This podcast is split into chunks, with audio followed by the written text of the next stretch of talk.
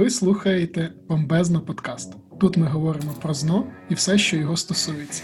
Мене звати Антон Знощенко, я веду канал «Зно.ua» в Телеграмі. І сьогодні ми вирішили розпочати нову рубрику в наших подкастах. Ми ще не знаємо, як її назвати. Якщо у вас будуть варіанти, напишіть їх, будь ласка, в коментарях у нам на SoundCloud. А буде вести її я, Антон Знощенко, і Оксана Бондаренко, керівник відділу викладачів у Києві компанії «Зно.ua». Оксана, привіт. Привіт, Антоне, і рада починати нову рубрику. Сподіваюсь, вона буде корисною для наших слухачів. Я теж так думаю, що це буде як мінімум корисно, як максимум ще й цікаво. І я тут хотів би відразу сказати, що поки я ще не сказав, що це за рубрика, вона буде. Невеликою, тобто ми не будемо розмовляти там цілу годину. Вона буде направлена виключно на те, щоб допомогти дуже швидко людям, які складають ЗНО з української літератури. А обговорювати ми будемо власне твори, лише ті, які є в програмі. От і ми обговорювати будемо за певним шаблоном. Тобто ми будемо обговорювати теоретичну частину твору, тобто там хто автор, що він там хотів сказати, якщо таке можливе питання на зно, а, який там рід. От і будемо обговорювати практичну частину, тобто те, що найчастіше запитують в зно про ті місця, на які варто звернути увагу. Правильно, Оксана? Так, точно. Добре, тоді я відразу презентую нам перший твір, який ми будемо розбирати. І, власне, почнемо ми з того, що я просто роз... дам вам декілька наводок, і ви можете здогадатися самі, хто був автором цього твору. По-перше, ця людина мала чин майора в російській імперській армії. Водночас вона була директором вільного театру, була масоном. І членом товариства любителів російської словесності. А окрім цього, ця людина відома ще як зачинатель нової української літератури. Сьогодні мова піде, звісно ж, про Івана Котляревського, автора Наталки Полтавки та Енеїди.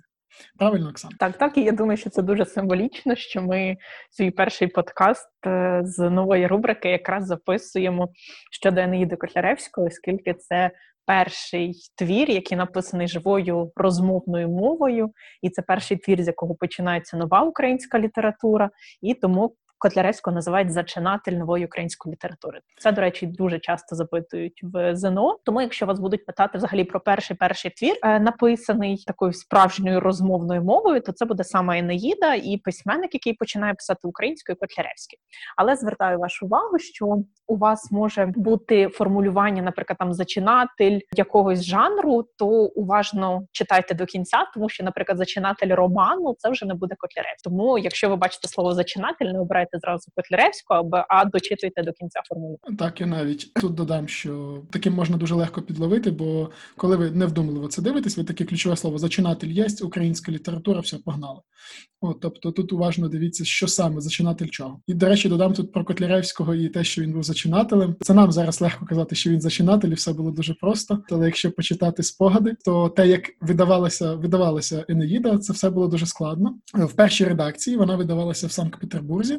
І як виявилося згодом, вона видавалася без згоди автора. Тобто був один поміщик з міста Конотоп, який був в захваті від Енеїди, яка передавалася до того моменту лише рукописом, рукописами. Він такий, боже, хлопці, це треба надрукувати. І надрукував самовільно, без згоди автора, з купою помилок, через що потім в наступних редакціях Іван Котляревський, звісно ж, про це дізнався. Він а, навіть додав цього персонажа в твір.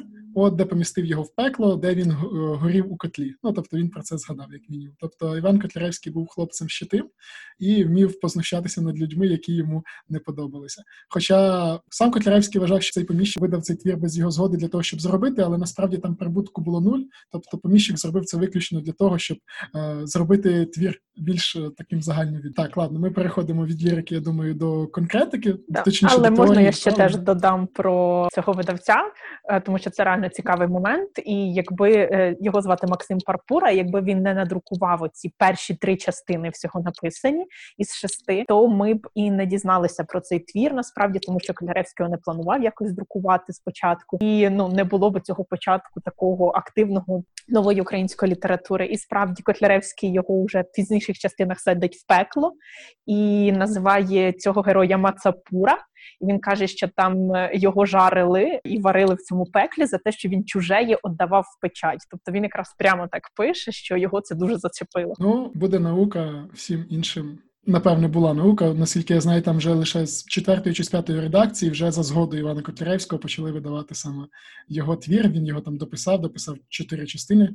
От а потім ще дописував. Оксана, дивись, ми з тобою вже розібрали в принципі перед історією створення твору і те, як е, Іван Котляревський ставився до людей, які видавали книжки без його згоди.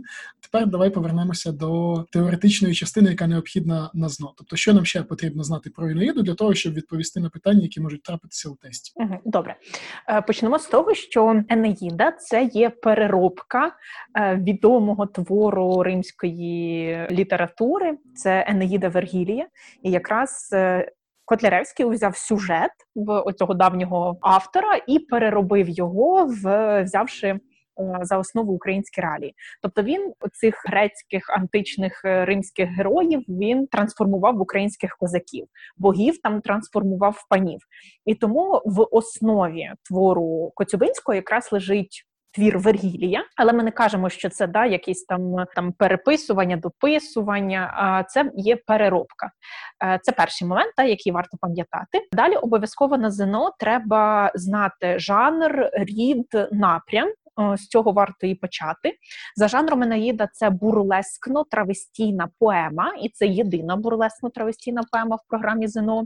Бурлеск це різновид комічного. Там, якщо почитати, є різні такі гумористичні ситуації. Травестія в перекладі означає переодягання, і якраз це і є показником того, що Котляревський взяв героїв античних і переодягнув їх в український народний костюм. Е, і поема, тому що це великий за обсягом е, віршовий твір який має сюжет. Тому звертаю вашу увагу, та якщо у вас є якийсь там великий такий віршиком написаний твір, в якому перелік подій, то це обов'язково буде поема. І якраз це перша поема нової української літератури. Знову ж таки, е, поема належить до роду літератури, який називається ліро-епос, тому що поєднання лірики, тобто віршу, і епосу, тобто сюжетної е, подієвості якоїсь. І за напрямом Енеїда належить до класицизму, та і вся творчість Котляревського це класицизм. Чому Енеїда це класицизм? Тому що знову ж таки написано на основі класичного твору цього е, Вергілія Енеїди. Ось це конкретно теорія яку необхідно знати, її буде достатньо. Ну і е, Котляревського Анаїда складається із шести частин. Е, друзі, отут Оксана сказала про бурлескну травестійну поему. Якщо вам це складно запам'ятати, користуйтеся такою мнемонічною запам'ятовувалкою. Ви просто уявіть, е, думаю, ви всі бачили зображення Енея, тобто такий красивий статний козак з своїми друзями в червоних шароварах. От відповідно, уявіть, що на ньому жіночий одяг, От, а слово травестія, воно частково має спільне походження з словом трансвестит. І для того, щоб легко запам'ятати, уявіть Енея в жіночому одязі. Воля, тепер ви точно запам'ятали, що Еней з Енеїди, він точно це точно бурлескна травестійна поема, оскільки вона в жіночому одязі. Для вас це буде дуже легко. Приклад не дуже такий, скажімо, цензурний, але я думаю, вам, якщо це вам допоможе отримати бал на ЗНО, я думаю, вам це буде за плюс лише. Оксана, дивись, ми з тобою розібрали теоретичну таку частину, яка необхідна для того, щоб е, відповісти на питання. ЗНО. Давай тепер до практичної, тобто, що потрібно необхідно знати про персонажів, про сюжет, якісь такі от ключові моменти, які точно вже траплялися, допустимо, на ЗНО, і які можуть трапитися на твою так. Дивіться на ЗНО стосовно Енеїди запитують автора, жанр, напрям. Це ми все з вами з'ясували. Е, далі можуть бути різні цитати про твір, за яким ви маєте впізнати саме Енеїду. В цих цитатах обов'язково буде вказівка на те, що перший твір, що там відкрив нову українську літературу. Ще цитата, яка пов'язана з Енеїдою, це енциклопедія українського українського народознавства, тому що саме в Енеїді зображено побут повністю українців, одяг, страви. Е, до речі, там кілька років тому в мистецькому арсеналі була виставка, яка присвячена якимось там знову ж е, якомусь ювілею виходу Енеїди, і там навіть е, відтворили кафе, яке називається Еней, у якому готували страви, згадані в Енеїди. Ну і це було типу вау, тому що там наскільки детально Котляревський е, це все описав. Тому енциклопедія українського народознавства стільки ось весь побут. Ну і ще там, наприклад, перша ластівка нової української літератури, там перший твір, вказівка на те, що щось перше в літературі це знову ж таки Енеїда. Це цитатки. Далі можуть вас запитувати про героїв, давати цитатну характеристику цих героїв. Ну і е, кілька разів траплялося питання щодо сюжету, де треба було обрати рядок із правильною послідовністю подій. Тут ще варто сказати, що про Котляревського буде одне питання в ЗНО точно, але це може бути або Наталка Полтавка, або Енеїда Котляревського. Але Котляревський, от ну типу, буде точно 100%. Одне одне запитання. Тому пропоную зараз е, дуже коротко з вами пробігтися по частинках і нагадати ключові події і ключових героїв в цьому творі. Герої От, Оксана, вибач, я переб'ю. Знаєш, тут в цей момент всі такі зітхнули з полегшенням, що Котляревський вирішив не наслідувати Вергілія в кількості частин і зробив їх лише шість, це не 12. Так, так, так, це справді так. Е, Дивіться, якщо ви знайомі з там з міфами давніми, то вам це буде тільки там якийсь плюсик, тому що ви, хоча б частково будете орієнтуватися, там Еол це Бог чого, або Нептун це Бог чого. Або якщо ви дивитеся оці фільми про супергероїв, там теж часто згадують е, богів, е, тому що там, хоча б за описом, ви зможете здогадатися, якщо там якийсь там дідок живе в морі, то то точно не Зевс, так. Але якщо да, це не потім, дякую. Е, Але якщо навіть там ви не знайомі, то я думаю, що е, таких е, основних богів все ж таки варто запам'ятати. У нас е, герої в Енеїді ну можна поділити їх ділять так на кілька груп. Перша група це. Козаки українські, і якраз в образі ось цих троянців, які е, на початку твору да, Троя згоріла, греки спалили Трою, зробили з нею скирту гною, і якраз е, Еней, як провідник оцих троянців, він збирає своїх побратимів, і вони виїжджають е, для того, щоб побудувати новий Рим, тобто нове місто, нову Трою, нову країну. В образі ось цих троянців зображено українських козаків. Ну вони повністю як козаки з оселедцями в шароварах і такі мужні і хоробрі. І оцей символ спаленої Трої це є знищена Запорізька Січ. Катериною II. Е, І так само, як і троянці, козаки після того, як знищили Запорізьку Січ, вони вимушені були шукати місце да, і будувати собі якісь там е, нові міста, нові держави, і вони також переїжджали. Тобто тут треба ще пам'ятати про цю аналогію. Ну і до речі, Катерина II, вона ще далі з'явиться в образі однієї такої дуже нехорошої цариці, яка вбиває людей. Тому тут є ще такі, знаєте, історичні моменти в цьому творі. Поїхали спочатку. Сказала я, що перша група героїв це козаки, вони ж троянці. Друга група це царі. Е, наприклад, різних країн, і третя група це боги. Боги зображені як такі теж не дуже позитивні герої. Вони там постійно п'ють, гуляють, там насміхаються з людей, е, сперечаються там, хто з людей кращий, знаєте, ставлять ставки, хто переможе в двобоях.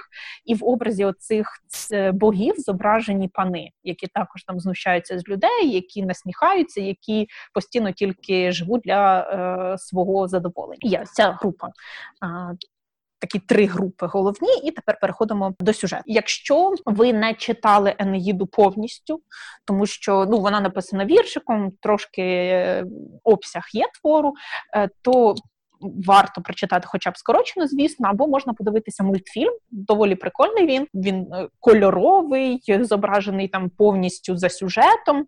Оксана, це ще той, просто наскільки я знаю, їх два 69-го і 91-го року. Ти зараз про який? Ого, я навіть не знаю таких деталей. Ну дивись, а... ось той класичний, які картинки, з якого ми всі знаємо, це 69-й рік. Ось так. Зараз е, навіть спробую загуглити. Ага. Так, 69-го року я маю ага. на увазі. А ти ще казав, є якого року? 91-го. Ну але він менш відомий, звісно. Тому що ось цей Ні, ось цей старіший, да, класичний такий фільм. Ага. От він, він реально класний. Okay. Мультик. Да, І він нормально намальований, тобто там прослідковуються всі герої, тому його варто подивитися. Згодом я теж його дивився, він був менший. Угу, Так. Е, ми навіть якось е, з учнями збиралися і вмикали просто на проекторі і теж дивилися для того, щоб повторити. Е, тому, якщо у вас ну зараз є час, ви можете знайти там всі екранізації творів, які виносяться на ЗНО, і просто передивитися для того, щоб пригадати. Повернемося. Головний герой у нас Еней. Ви знаєте, опис, що він такий парубок моторний, хлопець, хоч куди козак. І про Енея ми знаємо, що це напівбог, напівлюдина, тому що його матір Венера це богиня кохання, вона на створі непослідня шльоха, е, і вона там з воєнними гуляє, вона може всього там досягти за допомогою своєї краси, ось цих жіночих чарів. І також е, батько в Енея Анхіс, Анхіс людина. Але Анхіс, на жаль, помер. Помер він від горілки і зараз знаходиться в пеклі. Еней, провідник, керівник троянців. Він після спалення Трої збирає своїх побратимів, і вони сідають в човники і пливуть для того, щоб побудувати нову Трою, нове е, нову свою країну. Е, коли Юнона.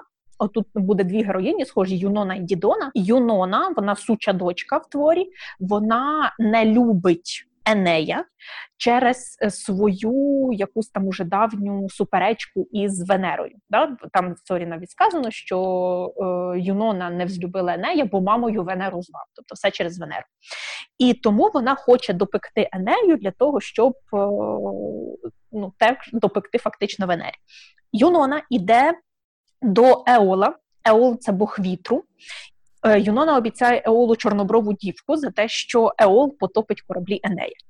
І якраз Еол зве свої вітри, і ці вітри там дуже швидко там при, при, прилітають до Енея і топлять його кораблі. Відповідно, Еней потрапляє в океан, в царство Нептуна. А Нептун у нас іздавна був дряпічка. Дряпічка це хабарник. Він погодився допомогти Енею, але за винагороду. І Еней дає йому півкопи, це така, такий мішочок з грошима. За це Нептун піднімає його кораблі е, і також розчісує своїм оцим тризубцем хвильки, і навіть свариться на Еола за те, що він лізе в його володіння. Опис Нептуна, я думаю, буде вам доволі зрозумілим. Це такий чоловік. Він був верх осідлавши рака із тризубцем. Це якщо рак, то це щось з морем пов'язаний.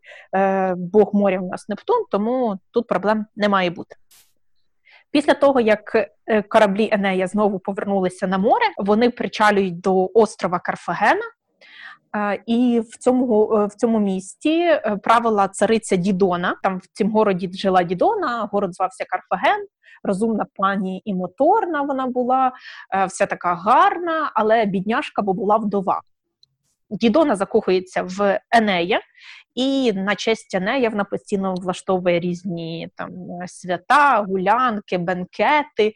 І Еней не щувся, як в оцих гулянках і бенкетах, і за такої доброї поведінки Дідони, яка все робила для того, щоб Еней відповів взаємністю. Він там залишився два роки. Два роки він перебуває на Карфагені разом з Дідоною. Зевс це верховний Бог, громовержець, але Зевс у нас, е, так як і всі інші боги, має вади. Зевс у нас постійно кружляє свуху й оселедцем заїдає, тобто він там п'є. І одного разу він вирішив все ж таки подивитися, як там справи в Енея, тому що е, він е, вважає, що Еней обов'язково має побудувати Рим. Він про це говорить Венері, матері Енея. Зевс дивиться на землю. Він не бачить побудованого Риму, кличе до себе Меркурія. Меркурій це посланець богів. В міфах він такий е, дуже пруткий, швидкий е, хлопчик, там, типу як флеш, в нього е, з Да, черевички з крильцями. В Котляревського немає. В нього черевичок з крильцями. В Котляревського він одягнений як типовий український подорожній. У нього солом'яний брилик, а за спиною сухарями сумка. Да? Це як чумаки, які збиралися в далеку дорогу. І ось цей Меркурій своєю турбинкою сухарями він швидко прибігає до Енея, е, хоче там нагадати йому про призначення, що а ти ж маєш там будувати Рим. І Еней розуміє, що з одного боку в нього Дідона, а з другого боку Зевс, який на нього е, дуже розлючений, і Еней вирішує тікати, так, як справжній чоловік, не сказати прямо, а вночі, тихенько зібравши свої речі, втекти з друзями. Дідона дізнається про течу Енея, і через те, що вона його дуже любила, вона пішла вночі і сама спалила себе на голову. Ось такий, на жаль, закінчення першої частини. Дідона вчиняє самогубство через течу Енея. Еней не дуже дуже там довго сумував, що Дідона померла. Він сказав, аби ще така вдова знайшлась, тобто все нормально, і продовжує свою подорож. І в другій частині Котляревський потрапляє на острів Сицилія до царя Ацеста. Ацест це троянець за походженням, і зрозуміло, якщо троянці приїжджають до троянців, вони в першу чергу святкують. Е, зустріч, зустріч, і вони там да вони дуже довго пили разом. І Еней згадує, що в цей день помер його батько. Він влаштовує помилки по батькові, оскільки вони там вже гарно напилися, їм треба було якось розважатися, влаштували двобій, да, там бої без правил, і де билися Дарис і Ентел. Переміг Ентел. Ентел це троянець, тобто троянці сильні перемагають сицилійців, але е, під час цієї боротьби боги теж ставили ставки, да, як модно ставки на спорт, і намагалися кожен з богів підтримати якогось свого героя. Але тут втрутився Зевс, такий стукнув по столу і сказав, що боги не мають втручатися в ці справи людей. Да, Треба все ж таки ну, не використовувати цю свою силу. Ем, коли ну поки там ці всі чоловіки п'ють, гуляють, троянські жінки. Яких підмовила там е, одна із помічниць е, Юнони, пам'ятаємо, Юнона не любить Зевса. Троянські жінки ідуть і спалюють флот троянський. Да? Ну, Через те, що типу їх підмовили, що ось бачите, ваші чоловіки тут гуляють, а ви тут бідні мучаєтеся. Вони спалили човни. Е, Еней вчасно це побачив. Він просить там допомоги в богів. Боги посилають дощ, деяку частину е, човнів вдалося врятувати, але Еней одно не знає, що робити. І тут е, головне правило, яке діє в всіх казках, це що ранок краще за вечір, що треба лягти спати, і все зранку вирішиться. Еней робить так, йому вночі сниться батько, Анхіс, і запрошує його до себе в гості в пекло. І не вирішує, що окей, треба їхати до батька в пекло. На цьому закінчується друга частина. Далі частинка номер три. Еней припливає до пекла. Пекло знаходиться в нас на кумській землі. Отут ще варто пам'ятати про місця події. Там нас Троя, далі е, Карфаген, далі Сицилія. Наступне місце призначення це Кумська земля або ж пекло. Е, і на цій кумській землі Еней знаходить Сивіллу. Сивілла це така бабка, стара, суха, згорблена, вся в шрамах да, і пророчиця, і вона пропускає якраз Енея в пекло.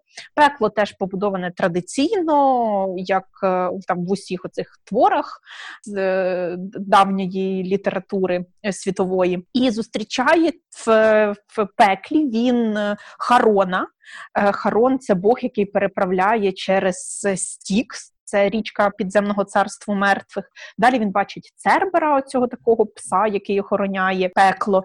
У пеклі він зустрічає багато своїх друзів, там троянців, він з ними п'є, гуляє. Він знову бачить Дідону і знову хоче до неї йти залицятися, але його вчасно зупиняє Свілла і ходить Еней по пеклу і намагається знайти свого батька, але батька він не знаходить. І тут в пеклі ми бачимо е, опис грішників і гріхів, наприклад, і які кари да, мають ці грішники. Там брехуни лизали розпечені сковорідки. Тоді там тих, хто багато їв, оце да, чревоугодія, як гріх, то їх там варили в казанках і так далі. Тобто кожен гріх я... мав свій. Да, оці, знаєш, так, формат семи смертних гріхів, от, і покарання uh-huh. за кожен зі смертних гріхів. Да, Тут я можу порекомендувати не в ЗНО, а просто подивитися фільм Сім з Бредом Піттом, там якраз пов'язано це все про з вбивствами. Так що, якщо вам буде цікаво і подивитися, після того, як прочитаєте Енеїду і подивитись мультик з Енеїду, тоді можете подивитися цей фільм. Рекомендую. Окей, Оксана, Ого, продовжуй. нічого собі, я не бачила. Треба подивитися. Окей. Так, повертаємося в Енеїду. uh Коли там мене бачить цих грішників, він не бачить в пеклі батька.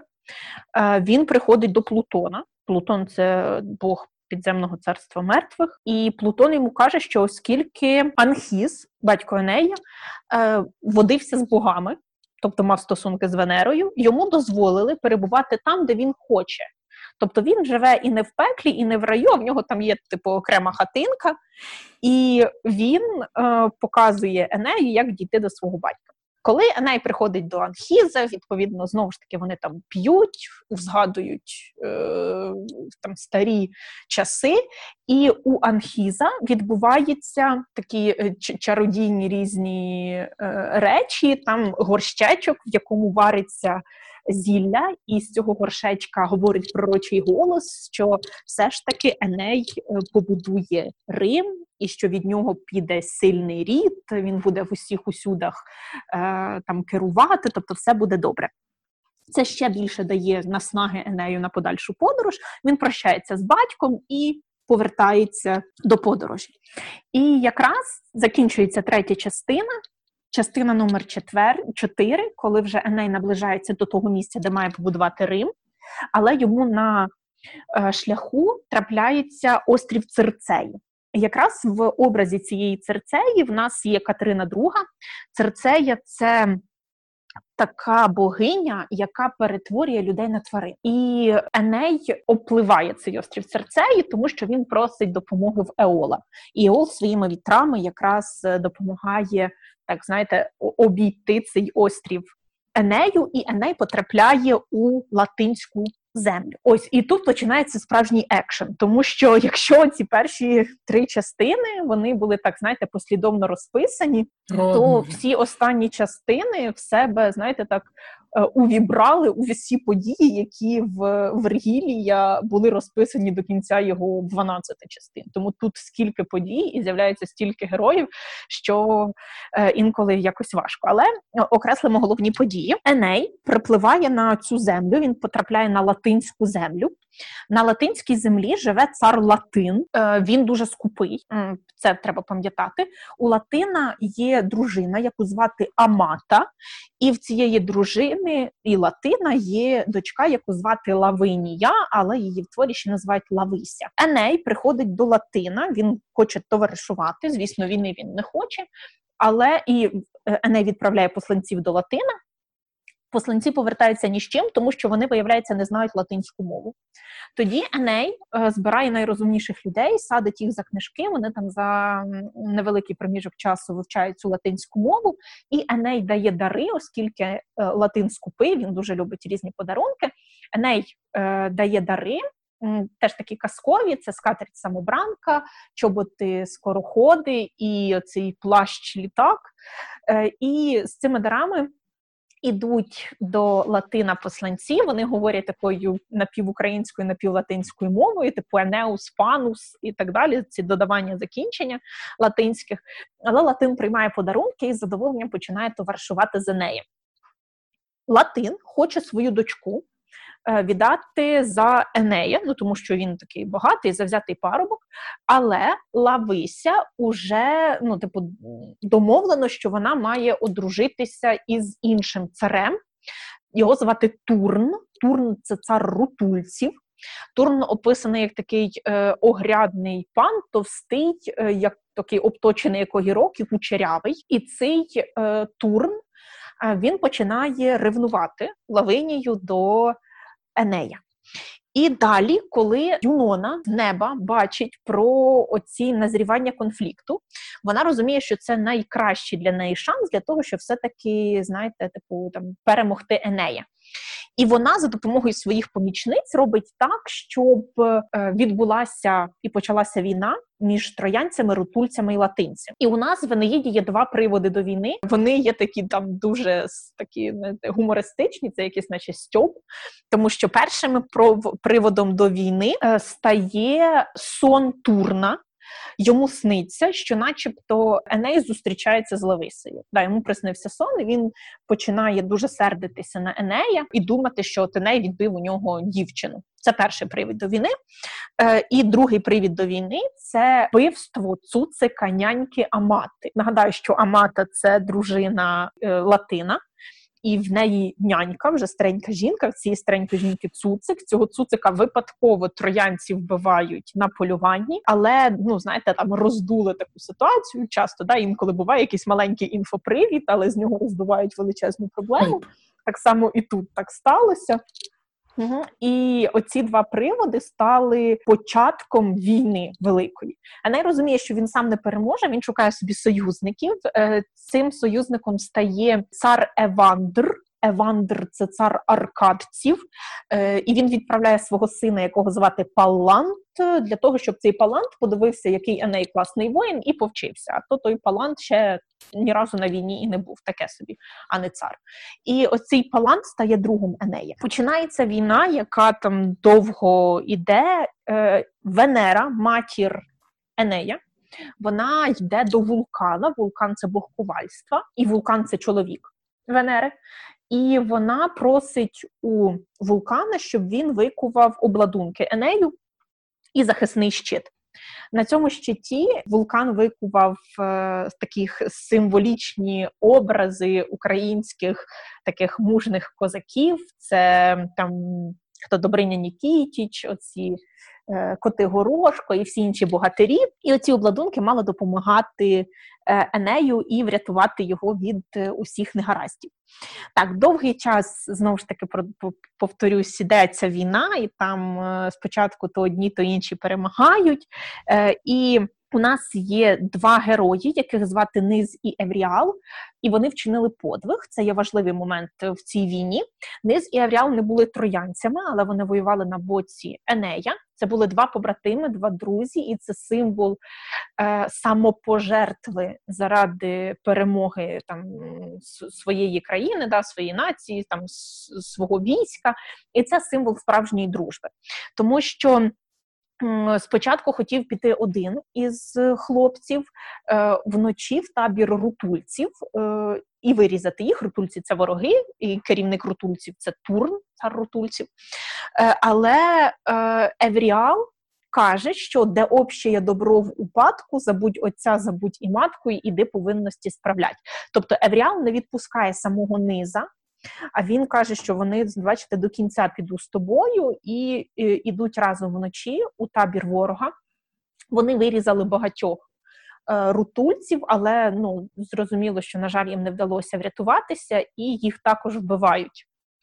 Е, друга смерть, яка теж такою стає непередбачуваною, це смерть Паланта, ось цього друга Енея, якого батько відправив на боротьбу.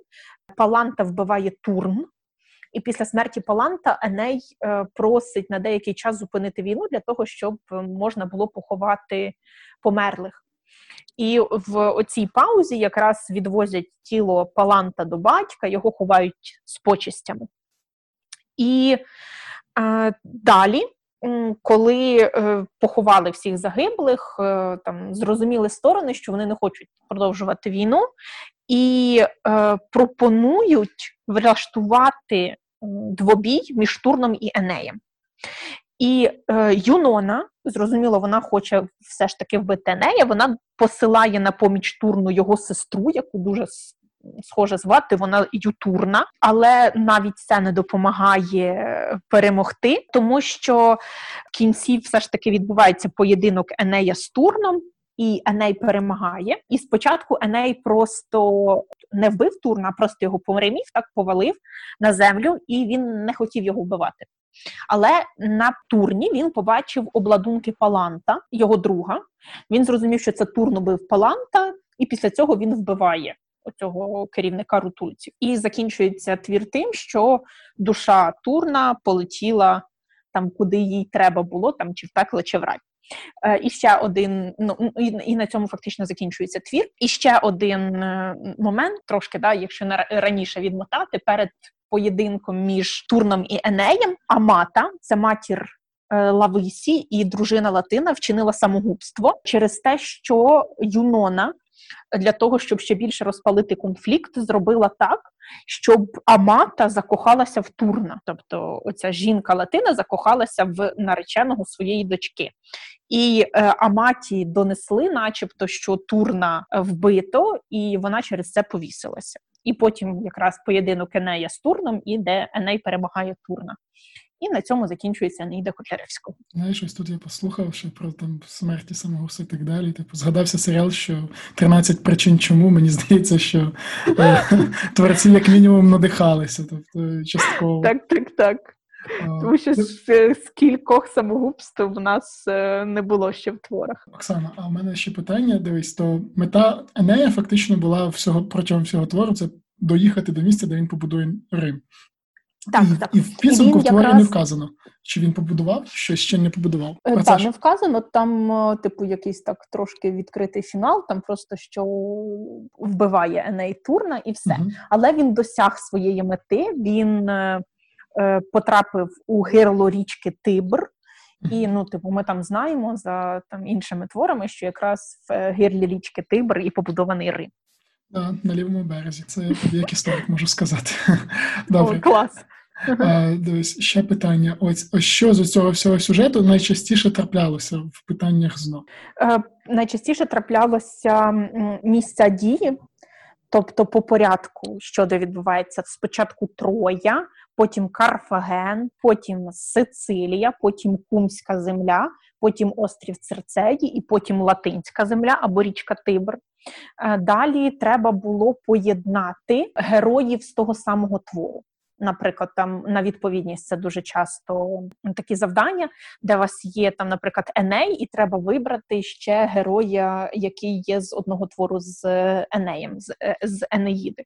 Е, і в з Енеїди можуть бути ще різні цитати де треба сказати, з якого твору це цитата, або е, зараз дають завдання да, там трошки складніші, де не просто сказати, з якого твора, наприклад, який це твір за жанром, або який це твір за напрямом. Тоді тому обов'язково треба знати всі теоретичні моменти. Ми зараз з тобою з'ясували теоретичну частину і з'ясували практичну частину, тобто сюжет ми переказали. От місцями означили, і ключових персонажів ми також згадали. Правильно? Так, так. Чудово. Тоді мені здається, що ми впоралися з першим випуском, з який ще немає назви. Я нагадаю, якщо хочете якусь класну назву, маєте свої ідеї, будь ласка, напишіть їх нам в коментарях, або напишіть нам прямо в Телеграм, Інстаграм, або в будь-який і в будь-яку іншу нашу спільноту, навіть на YouTube. А от і ми подумаємо, можливо, саме ваша ідея буде назвою нашого нашої рубрики в цьому подкасті. Що ж, тоді ми будемо на сьогодні закінчувати. От і у мене відразу до вас прохання запитання, який твір ви хочете, щоб ми розглянули наступного разу. У нас для вас є два таких твори, тобто вибирайте якийсь один. От це або місто, або тіні забутих предків. Тобто, у вас є два варіанти. У вас є час вибрати, а в нас буде час підготуватися, коли ми дізнаємося вашу думку. Який твір ви виберете, той ми будемо розглядати наступного разу. Що ж, Оксано, дякую тобі, що ти погодилася зробити ось таку штуку вперше. І я думаю, що в майбутніх подкастах ми будемо продовжувати це робити. Дякую вам за увагу і читайте українську літературу. Вона класна. Я нагадую всім, що з вами були Антон і Оксана. Слухайте бомбезно подкаст Зноя е, в Castbox, Google Podcasts, Apple Podcasts і на всіх інших платформах. Ми там зазвичай теж є. До зустрічі.